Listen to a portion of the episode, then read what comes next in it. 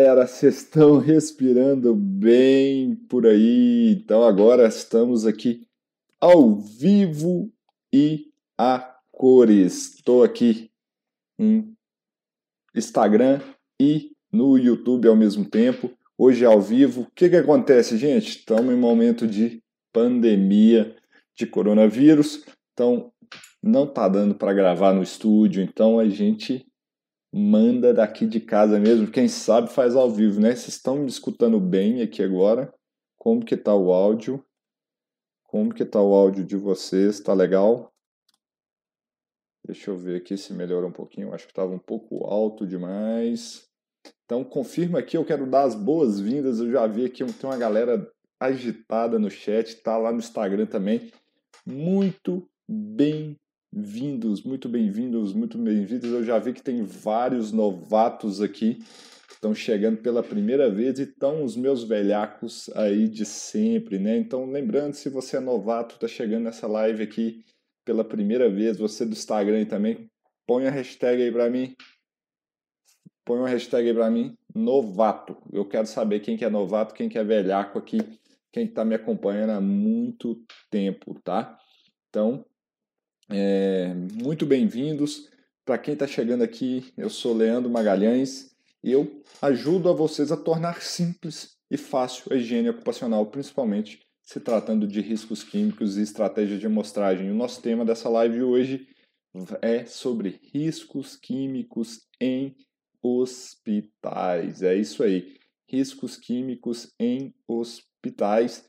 Nós vamos falar aqui desse desses riscos eu acho que é um negócio bem interessante para todo mundo que vai estar, tá, ah, talvez aqui pela primeira vez, entrando em contato com esse, esse tema super importante, principalmente em épocas de coronavírus que a gente está falando aí, pandemia. Então a gente vai falar um pouquinho desses riscos aí. Então sejam muito bem-vindos. Ao longo de 2019, 2018 eu fiz mais de 70 horas de conteúdos Aqui eu não falhei nem uma semana, então aqui galera do Instagram, toda terça-feira 19 horas, galera do YouTube, toda terça-feira 19 horas tem um super conteúdo sobre agentes químicos para higiene ocupacional. Eu venho aqui para facilitar essa higiene ocupacional para vocês. É esse é o meu papel porque eu quero trazer os higienistas ocupacionais de valor. Eu quero que formar aí um exército desses profissionais que não são mal necessário para as empresas, que nós vamos fazer diferença, que não somos um mero entregador de papel e que guardado dentro da gaveta. E sim que a gente gera muito, mas muito valor para essa turma, para esses empresários. A gente protege o trabalhador, mas também a gente gera valor para o empresário. O empresário vê valor no nosso trabalho. Então, o meu papel é isso: é formar essa galera, por isso que a gente bate no peito e fala assim: eu sou HO e eu quero ver mesmo se vocês são higienistas ocupacionais. Eu quero uma prova, eu quero ver quem está aqui assistindo essa live, tira um print aqui, ó, e posta lá. Me marca no Instagram, tira um print aqui, ó, me marca no Instagram, coloca nos stories com a hashtag eu sou HO. Eu quero ver vocês aí. A gente tá junto para mostrar para essa galera que a gente faz a diferença. Mas vamos lá, vamos falar aí do que a gente veio para falar hoje: riscos químicos em hospitais. Então, gente, quando a gente está falando de hospital, a gente vai falar de riscos químicos, começa algumas dúvidas muito comuns, porque hospital, no geral, né, uh, o pessoal fica aí muito atento a alguns riscos biológicos os riscos biológicos e, consequentemente, às vezes os riscos químicos são deixados aí um pouquinho de lado. Então, aqui eu fiz um compêndiozinho, um, uma pequena amostra, amostra do que são os mais comuns, tá? Aqui eu não vou falar, por exemplo, de setores de limpeza, essas, mas eu estou falando da operação, daquelas que geram, mais, que geram mais dúvidas ali, que a gente não está acostumado no dia a dia. Eu vou trazer materiais aqui que são do NIOSH e da onde que eu me embasei aqui, relatórios do NIOSH e da OSHA, tá? Experiência de campo e que o, o material que essas agências mais importantes do mundo trouxeram para a gente sobre agentes químicos para hospitais. Então, quais são aí as cinco classes mais comuns que a gente pode encontrar agentes químicos em um hospital? Bom, a gente pode tratar primeiramente dos gases anestésicos, são muito comuns, podem gerar uma exposição significativa esses gases anestésicos aí.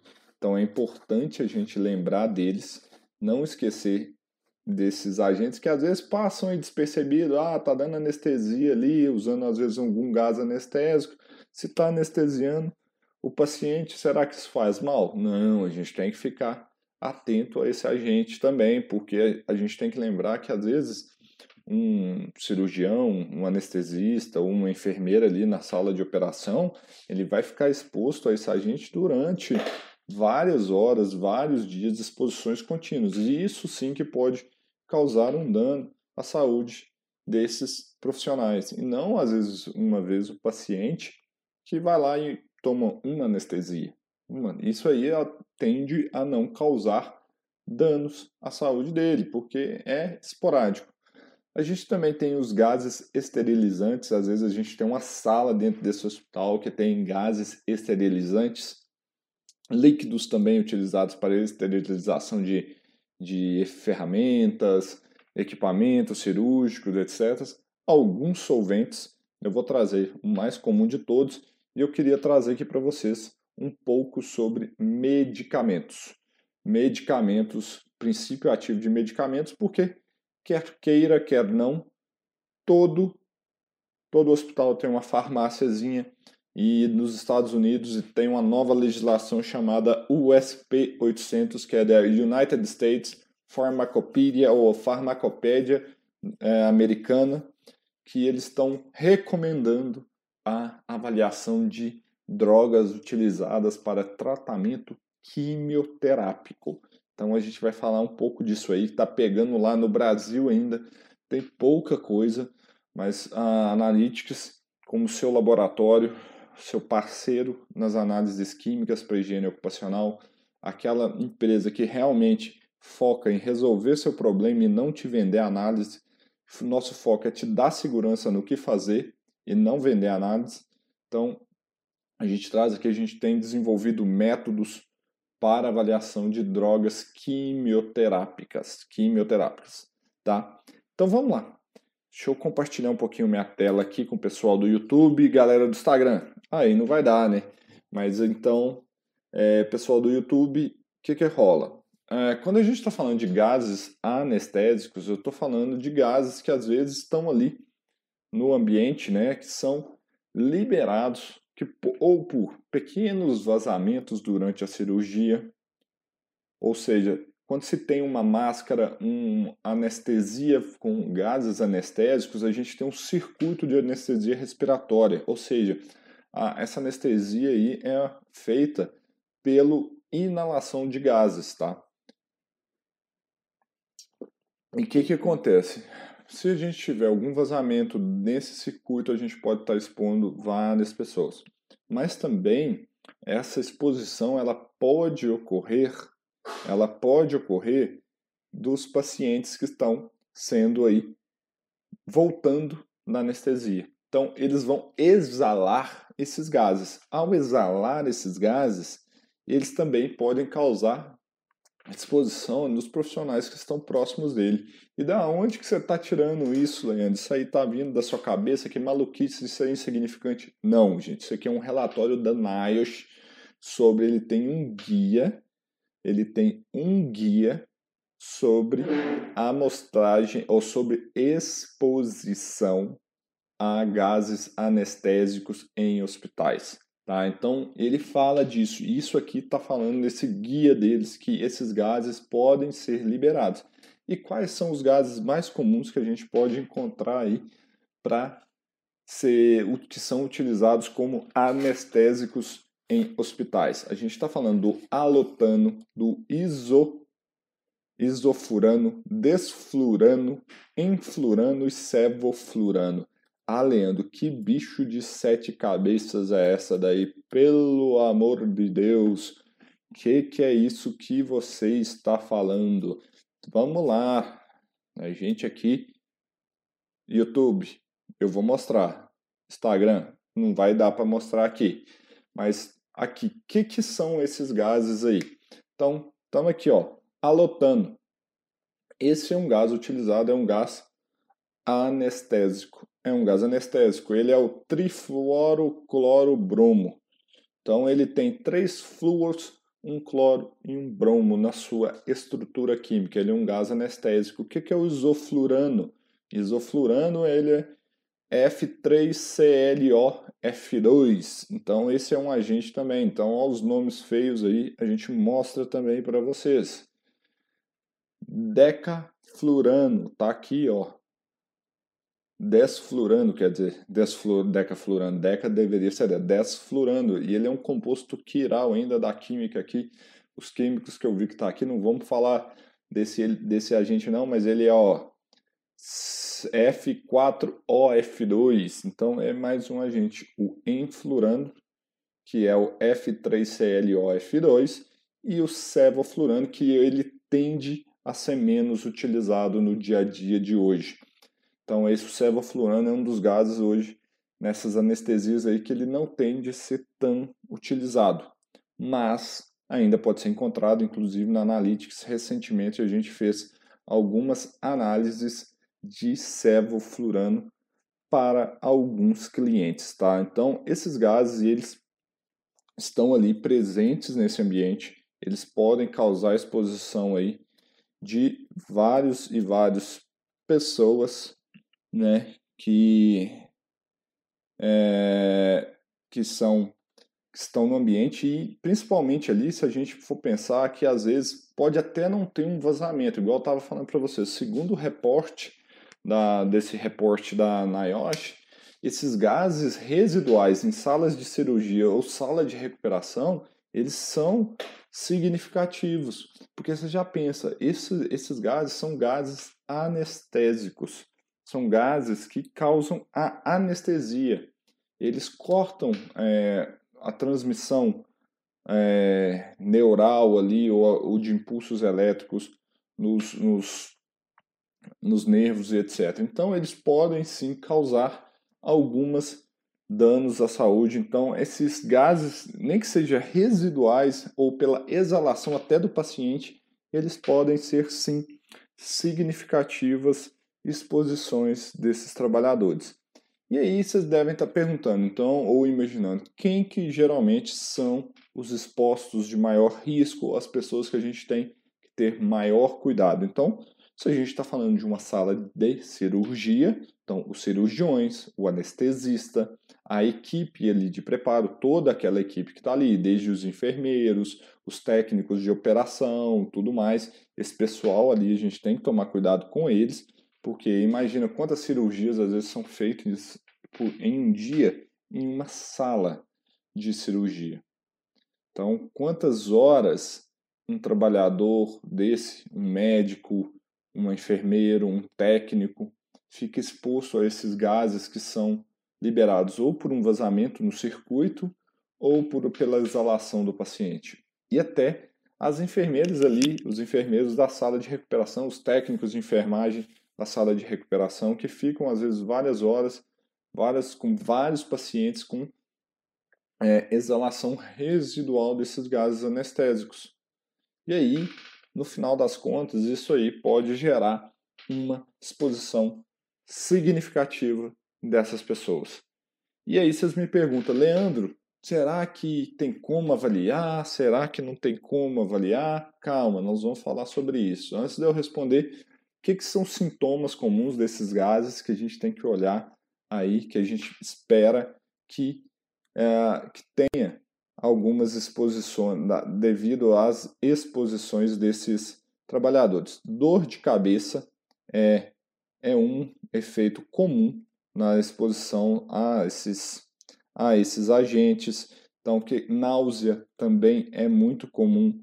Então, a náusea aí também é um agente bem comum de causar mareios, é comum também.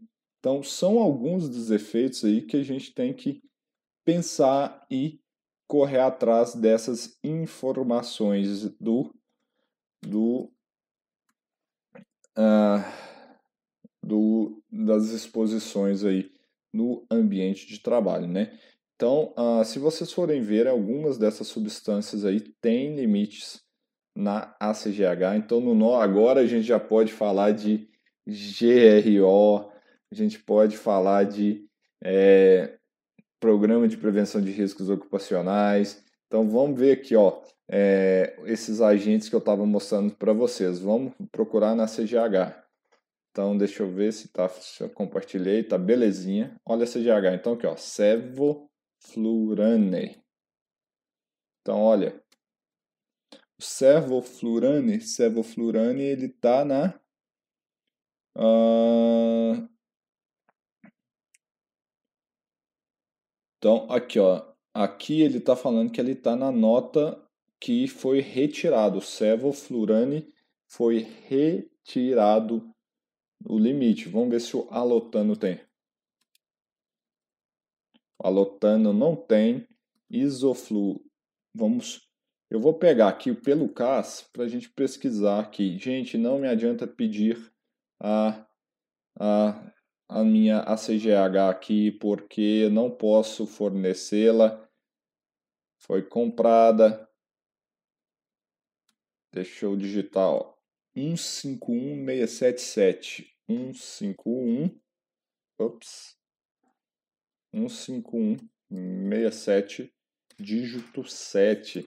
Então, se a gente for, ó, o alotano tem um limite de 50 ppm, ó. Então, esse limite de 50 ppm. Vamos ver agora o isofurano, o isoflurane. 26 675, vamos lá, 26 675 traço traço 467 traço 46 dígito 7 não esse aqui já não tem limite estabelecido na ACGH agora vamos ver o desflurane. Então a gente vai estar tá aqui com 5 copiar aqui. A CDH não me per... Ah, o site lá não me permite colar, então vamos lá. 57041 57041 traço 67 traço 5 67 traço 5 também não tem e o sevoflurane igual eu falei para vocês ele ele, ele não tem limite também, foi retirado. Então a gente está falando desses agentes aí que tem o alotane tem limite na ACGH. Então ele tem um limite estabelecido na ACGH, logo a gente tem que preocupar. E se a gente tiver exposições a esse agente? Então como medir? Tá aqui como fazer as medições desses gases anestésicos. Bom, a medição é segundo o método OSHA 103. Segundo recomendação desse método, é utilizado um tubo de resina Anasorb 747. A vazão de amostragem é de 0,05 litros por minuto. O volume recomendado é de 12 litros. Você pode fazer um STEL de 15 minutos e um TWA por até 4 horas, utilizando um amostrador. Ah, Leandro, eu não quero fazer a amostragem ativa. Tem como também fazer a amostragem passiva. Segundo a SKC, ela desenvolveu um método para esses agentes, ela mesma validou. Pode ser feito utilizando o método OSHA 103 e a adaptação do método da SKC com o VOX 575002 é o amostrador passivo, não precisa de bomba, dá para coletar até 8 horas de exposição a esses agentes, tá? Então, quando a gente está falando aí dos gases, é, os gases, né, anestésicos, a gente amostraria dessa forma, lembrando que só o alotano tem um limite de 50 ppm na a CGH. Então, Aí são algumas metodologias que eu passei para vocês, para vocês saberem realmente como fazer essas amostragens, como fazer a amostragem desses agentes. E até agora, gente, está gostando? Pode continuar. Vamos falar de gases esterilizantes, líquidos esterilizantes. Vamos falar também de alguns solventes, falar também de algumas amostragens. E aí, pode continuar, parar? Quero saber de vocês aí. Se tá legal essa live, vocês gostaram dos quadros lá no início? Me conta aqui se vocês gostaram dos quadros é, lá no início. Porque quem ficar ao final, eu vou mostrar aqui um vídeo que nós fizemos Analytics, tem que ficar até o final dessa live. É, vocês vão ver um vídeo que nós, a, a nossa equipe lá nos Estados Unidos preparou para amostragem de princípios ativos, é, princípios ativos de quimioterápicos, né? Então vou mostrar para vocês conforme a USP 800, mas eu precisava saber se vocês estão gostando mesmo, se tá legal. Os quadros aí, continuo fazendo quadro com melhores momentos de podcast, o que, eu aprendi com o livro, trazer esses contextos aí para vocês um pouquinho diferente. Posso manter? Como é que faz? Então, beleza. Mas então, se tá legal, eu quero saber o seguinte: curte aqui, dá uma curtida lá embaixo, a gente está com mais de 60 pessoas ao vivo aqui no YouTube. Tem uma galera no Instagram também. Eu quero saber, dá like aqui para mim. A galera do Instagram, clica no coraçãozinho aí. Por que, que é importante vocês fazerem isso para mim, gente? Porque ah, os algoritmos aí vão entender que esse conteúdo é relevante. Esse, esse conteúdo é relevante, então vem mais gente aqui. Então eu consigo impactar mais pessoas. Então dá joinha. E se vocês querem ficar por dentro, a galera que é novato e está chegando no canal aqui pela primeira vez, a gente gera muito conteúdo uh, ah, para todo mundo. Então desde no meu Instagram, então com, aqui embaixo tem uma descrição para vocês irem lá para o meu Instagram, curtir que eu faço muito conteúdo lá para vocês também.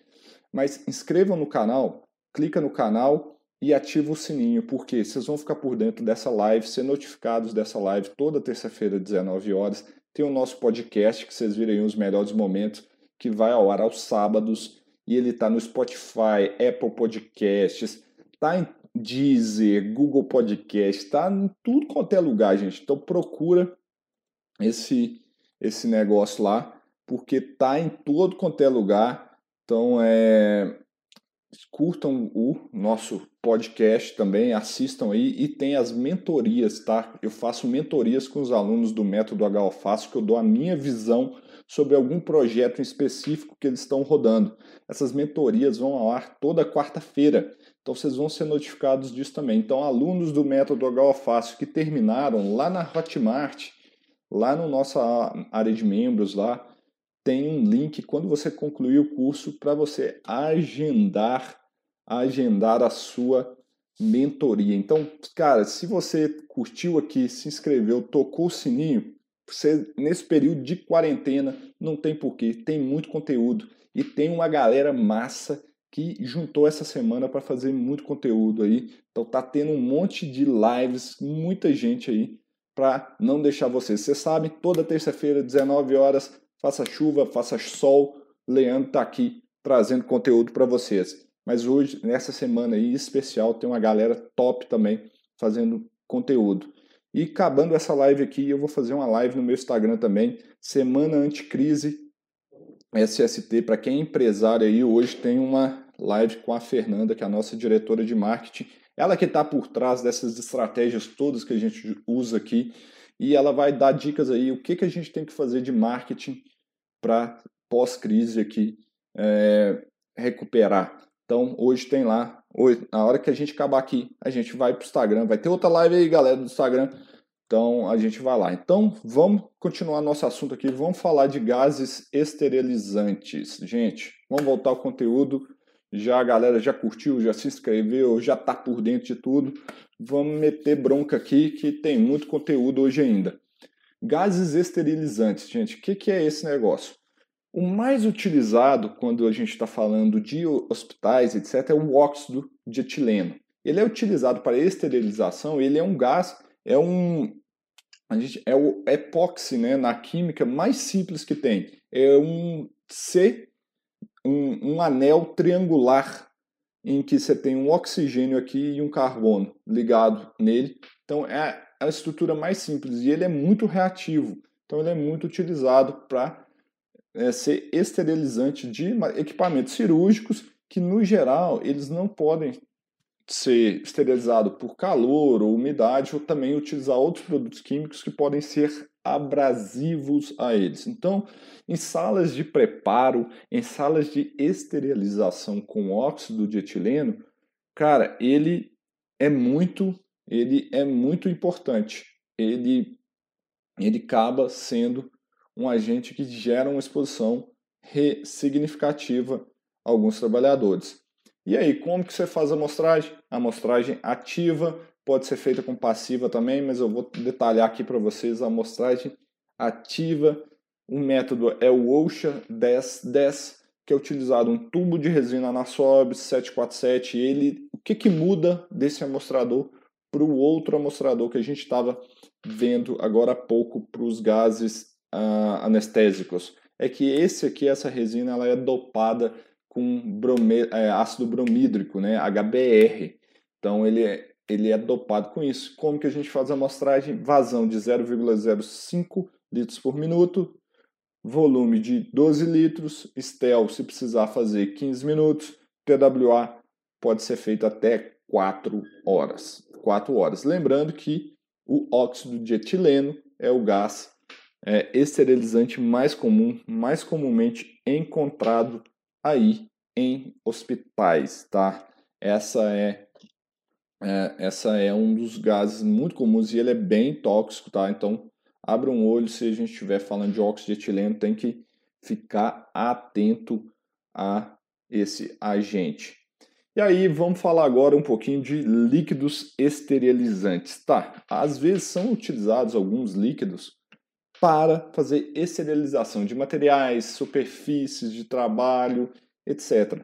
Um dos mais comumente utilizados é o tal do glutaraldeído. Gente, o glutaraldeído é um aldeído, como a gente sabe, e ele é utilizado aí para essa desinfecção.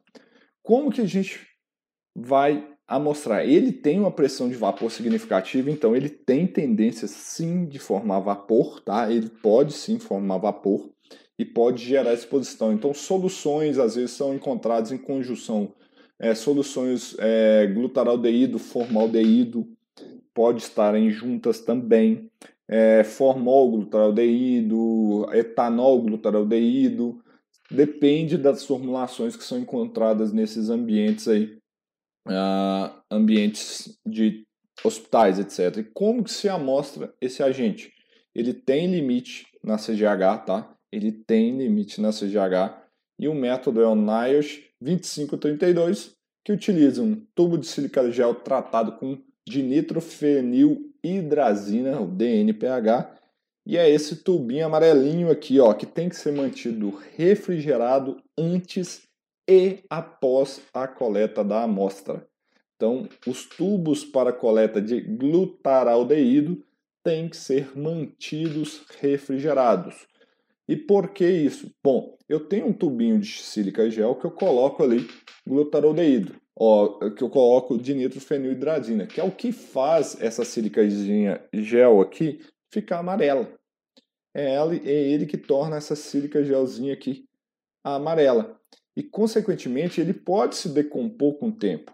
E ao se decompor, a gente perde a especificidade, a capacidade de retenção desse amostrador. Então, para evitar que eles perca essa dinitrofenilidazina, tem que manter no refrigerador. E também o composto que é gerado após, ele é instável também, então tem que ser mantido refrigerado, tá? Então, a vazão de amostragem é de 0,05 por 0,05 a 0,5 litros por minuto, volume de 1 a 30 litros, STEL 15 minutos, TWA 8 horas por amostrador. Então, e tem uma solução também, a amostragem passiva. Esse aqui é um dos amostradores da SKC, eu gosto muito dele. Ele tem um branco de campo embutido nele, que é um Max 100.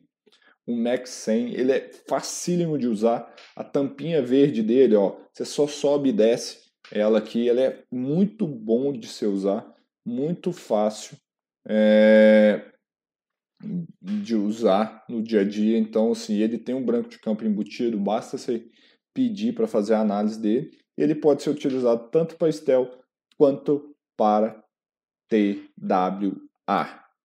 Show?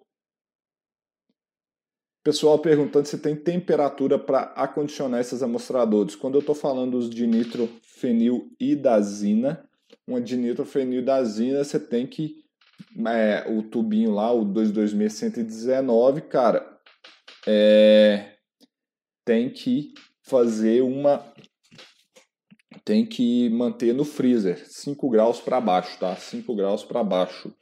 Pessoal pedindo quimioterápicos, aguarde até o final da live que eu vou falar sobre esses agentes. Então, até o final aí, é, vou falar sobre esses agentes quimioterápicos, tá? Tá, então fiquem atentos aí. Karma, gente, vou, vou falar, tá? Então, vamos ver aqui o que mais que eu preparei para vocês. Também são utilizados como líquidos esterilizantes, o peróxido de hidrogênio. Peróxido de hidrogênio ou a nossa água oxigenada. Então, hoje, graças a Deus, graças a Deus, acabou, acabaram, inventaram um método que não precisa de utilizar o impinger. Vamos acabar com o impinger de vez. Um dos últimos que restavam para ser mostrado com o impinger era o peróxido de hidrogênio. Graças a Deus, a OSHA colocou esse método para rodar, o OSHA 1019, você tem um cassete de 25mm, esse pequenininho mesmo, com filtro de quartzo tratado com oxissulfato de titânio. Cara, pelo amor de Deus, isso aí é uma das melhores novidades da higiene ocupacional. Quanta gente já não sofreu fazendo amostragem com Impinger? Se você já sofreu com Impinger aí, comenta no chat. Eu já sofri com tal do Impinger. É um saco de fazer amostragem pode quebrar, a solução é ácida, pode causar um acidente, causar um transtorno do caramba. E agora, com um cassete de 25mm, a gente resolve o problema e faz a amostragem de peróxido de hidrogênio pelo método OSHA 1019, com vazão de 1 a 2 litros por minuto e volume de coleta de 200 e 40 litros. Você pode amostrar então até 4 horas por amostrador para uma amostragem TWA média ponderada no tempo. Gente, eu sei que esse negócio de amostrar com cassete não é de Deus. Não é de Deus mesmo. Ó, com cassete não, com impinger. Amostrar com impinger não é de Deus. Aquilo ali ninguém merece. Então, essa solução que a Osha trouxe com esse cassete foi uma das melhores foi uma das melhores novidades aí para a gente mostrar. É um método validado. É a coisa que hoje então a gente consegue ficar livre do impinger. Ninguém tem que sofrer com impinger. Existem técnicas mais modernas para fazer a amostragem com melhor sensibilidade, melhor, é, melhor sensibilidade, melhor rastreabilidade, tudo melhor. Então, se não tem por que ficar usando Impinger hoje em dia.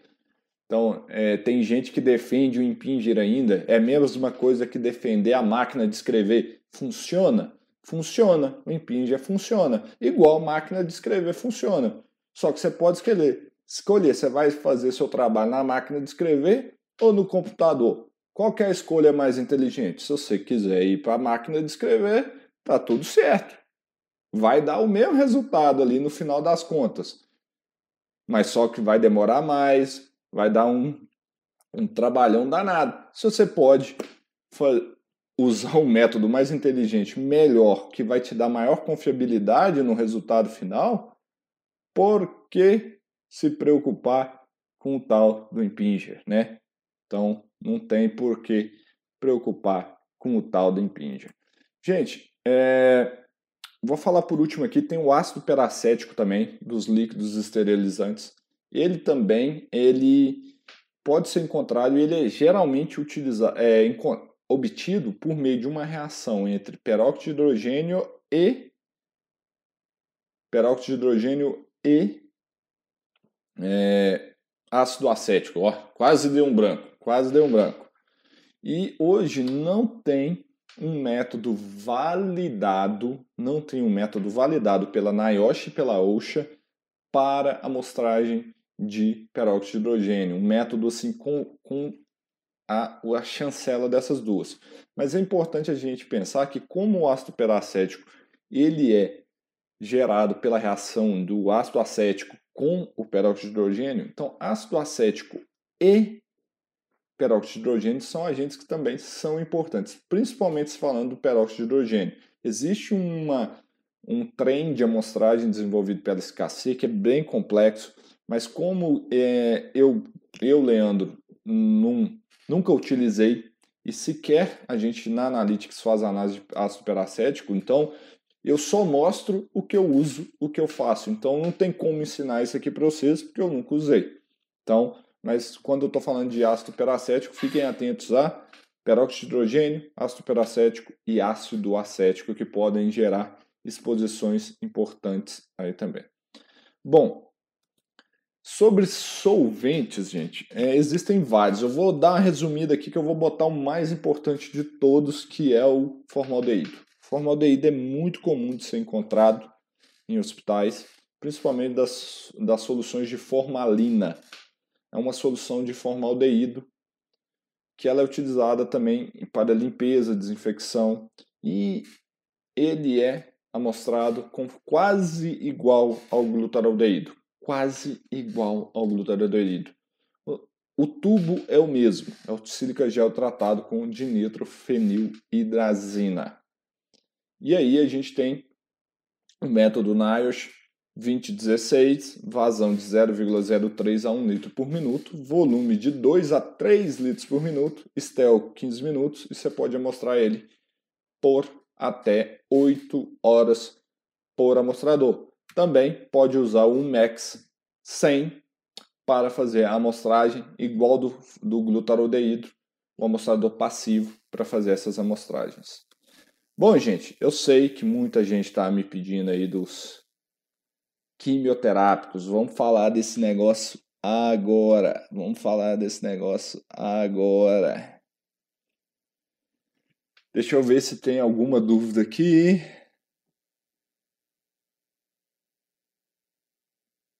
Bom, gostaram, gente? O conteúdo tá massa. Eu quero ver quem não curtiu, quem não deu o o gostei aqui. Quem não clicou no coraçãozinho aqui no Instagram, ó, tá na hora de clicar aí no, no coraçãozinho. O gostei aqui também. Eu quero ver subir o número de gostei. Eu quero subir, subir o número de inscritos aqui no nosso uh, no nosso no nosso no nosso canal. Bom, o pessoal tá me perguntando se o volume do formaldeído é de 2 a, a 3, a 30 litros. Ah, será que eu, eu peguei errado? Deixa eu confirmar aqui, gente. Acho que eu peguei errado. O pessoal me chamou atenção aqui.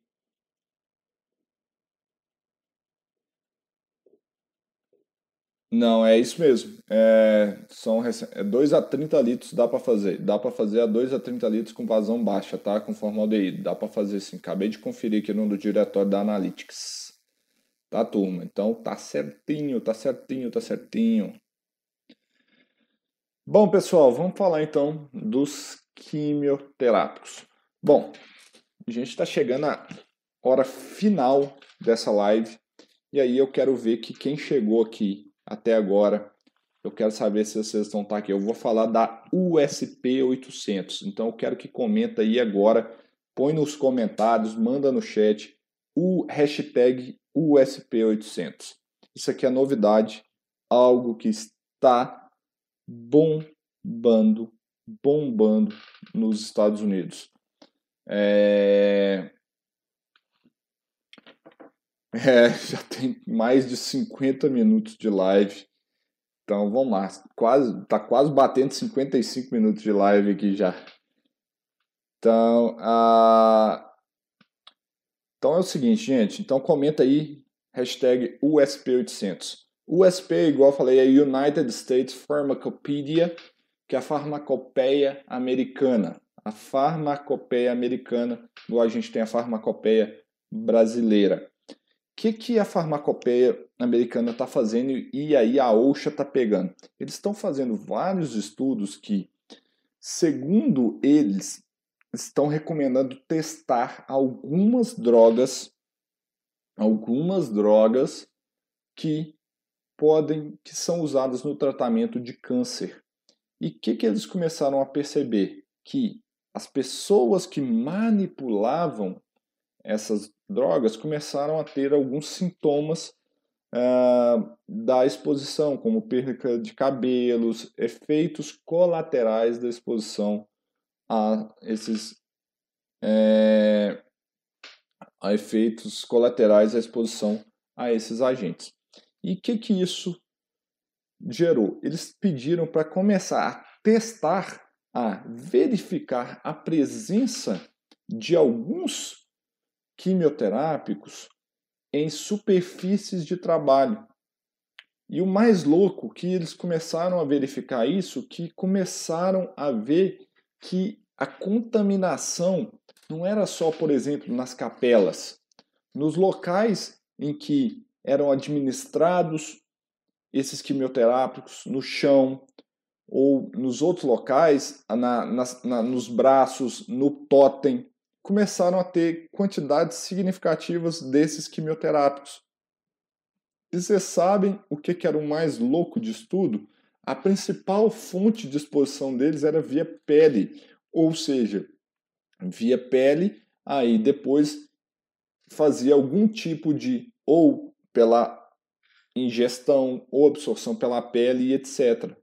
E aí isso gerou uma grande preocupação. Então vou mostrar para vocês um método de amostragem segundo a USP 800, né, USP 800, uh, que mostra como que se deve amostrar os agentes. Lembrando que a Analytics já faz alguns testes no Brasil, infelizmente a gente não tem essas metodologias aqui, nem limites, e está longe de chegar lá. Nos Estados Unidos está sendo uma loucura no momento, vários hospitais, várias clínicas, vários locais que fazem tratamento com quimioterápicos estão sendo obrigados a utilizar esses quimioterápicos aí no dia a dia e fazer essas amostragens para saber quais são os potenciais danos. Eles inclusive descobriram que até as caixas que estão vindo com esses medicamentos estavam contaminadas, então as pessoas que estavam carregando essas caixas poderiam ter é, exposições significativas. Isso é muito é muito importante para a gente saber, porque a gente está longe de ter isso aqui no Brasil, mas vai que vira. Então, eu vou mostrar para vocês o vídeo aqui, uh, em que o, nossa equipe lá dos Estados Unidos mostrou como fazer a amostragem. Esse aqui é o Jack, Jack Simila. Então, a, aqui é a amostragem para para o SP800, né? Então o que, que você faz? Você vai pegar uma, uma área de 12 polegadas por 12 polegadas, um quadrado, você vai colocar ele lá, demarcar. Você vai aí, tem o kit para montagem. Então o que, que o kit, o kit de amostragem vem com os tubos, os suaves, água deionizadas, vaios de água e luvas. Então a gente vai lá, o que, que a gente vai fazer agora?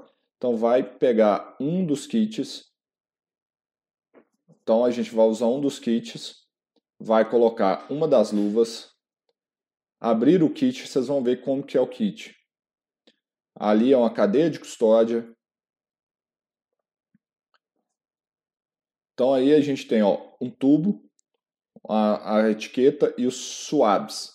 Então vai pegar os a etiqueta, vai colocar o nome lá, da onde você está sendo amostrado. Então, lembrando aqui, a ideia inicial era que isso fosse feito em capelas, mas estão descobrindo que vários locais podem ser onde está sendo manipulado.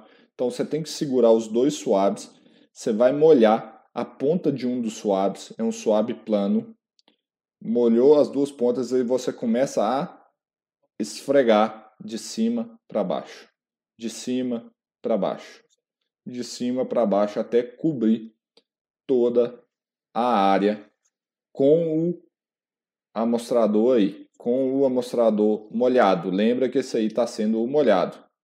Aí você vai virar ele e vai fazer na outra direção, na mesma área.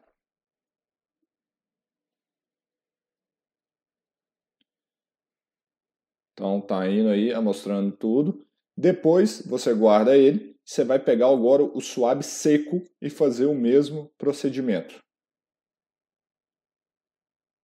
E depois fazer o contrário.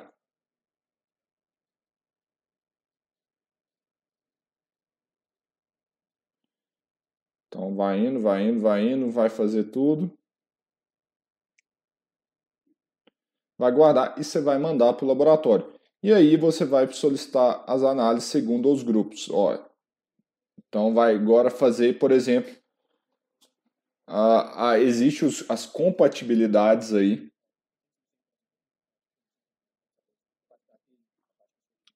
E agora é preenchimento da cadeia de custódia. Tá? Então, beleza, eu mostrei para vocês como que era feito aí a, a amostragem do negócio. Deu para ver, gente? Deu para ver aí? Agora que eu lembrei aqui que fica a câmerazinha aqui no YouTube em cima da área que o cara estava mostrando. Ou eu repito aí para vocês e mudo a câmerazinha. Pessoal perguntando o que é cadeia de custódia, é a ficha que você manda para solicitar análise. Qual análise você vai querer? Ah, não, então beleza. Ah, tá, porque agora que eu lembrei aqui no YouTube, fica a minha câmera, na hora que eu mexo ali, ele, ela fica em cima, né? Então, isso aí é o, o USP800. Então, é, eu vou colocar o link, se vocês quiserem ver, vai estar tá em inglês, mas eu vou mandar o link aqui para vocês, mas deixa eu repetir aqui para o pessoal ver como é que faz. Mais uma vez, deixa eu até mudar a minha câmera de posição aqui, rapidamente, que aí não vai ter problema, que todo mundo vai ver. Então, vou dar o play aqui. Então, vamos lá, para todo mundo que quer ver de novo. Vai molhar a pontinha do suave.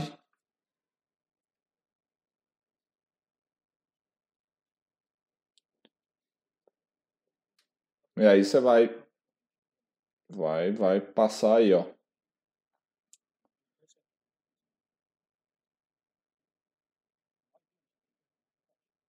Vai, vai passando, vai passando, vai passando.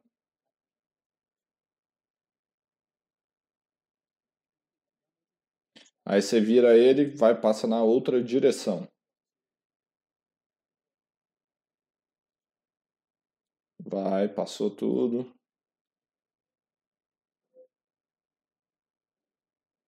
Aí fechou, colocou dentro do tubo. E aí agora você vai com o seco e faz o mesmo procedimento. E aí a mesma coisa do outro lado.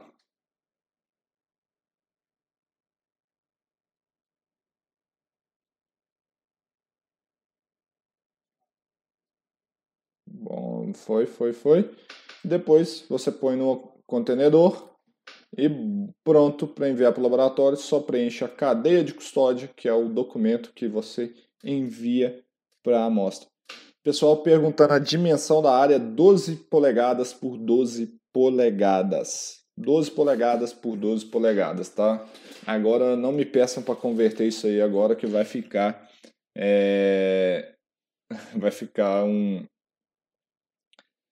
vai ficar difícil. Então, ó, bom pessoal, vou abrir para algumas perguntas aqui e o pessoal está pedindo o um e-mail do Analytics, manda aí é comercial@analyticsbrasil.com.br, quem precisar saber alguma coisa aí. A gente está com equipe reduzida, gente, por causa do coronavírus, muita gente em home office. Vou pedir um pouquinho de paciência, mas a gente está fazendo o nosso melhor para atender todo mundo.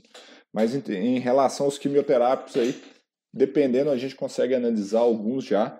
Pode, pode contactar a gente aí para ajudar vocês nesse, nesse é, para ajudar vocês aí nessa, nessa, nesse assunto, tá? Então, não tem metodologia, essa metodologia é uma metodologia própria da Analytics, a Analytics que desenvolveu não tem método próprio, não tem análise, então a Analytics que fez a, a, a validação desse método, tá? Então não tem a, hoje no Brasil uma metodologia validada, nem nos Estados Unidos validado por Nayoshi Osha, tá? Bom, pessoal, tem algumas dúvidas? Mandem aqui que eu vou responder algumas poucas dúvidas. Já passamos de uma hora de live hoje, para variar, sempre muito conteúdo aqui. E eu tenho que encerrar aqui que já vai ter uma galera massa que daqui a pouquinho vai começar mais uma live. Eu sei que a Georgia, a Georgia vai fazer uma live sobre proteção respiratória. A Georgia é fera, fera, fera na, no assunto de proteção respiratória. Então, eu vou fazer o seguinte, gente, eu não vou tomar o espaço dessa galera aqui hoje não. Então, qualquer dúvida que vocês tiverem, vai lá no meu Instagram, Leandro Magalhães, underline, oficial, manda suas dúvidas, a gente vai começar a interagir por lá. É, vou começar uma, uma, uma live lá no meu, no meu Instagram agora com a Fernanda. Então, galera do Instagram, tchau, vou entrar de novo aí. Então, é... deixa eu finalizar aqui. Vou começar lá uma live no meu Instagram agora sobre Semana Anticrise da SST, tá? Então, quem quer saber de marketing, como que a gente faz marketing, como, como que a gente gera resultado, vou estar lá com a Fernanda agora no meu Instagram. Então todo mundo ir lá para me seguir também. No mais, abraço para vocês. Semana que vem, 19 horas, tem podcast, tem mentoria quinta-feira e tem conteúdo todos os dias aqui nesse canal. Grande abraço e vamos junto, vamos ser orgulho de CHO. Não esqueçam de postar lá as hashtags no stories, hein? Eu quero ver todo mundo postando aqui. Abraço para vocês.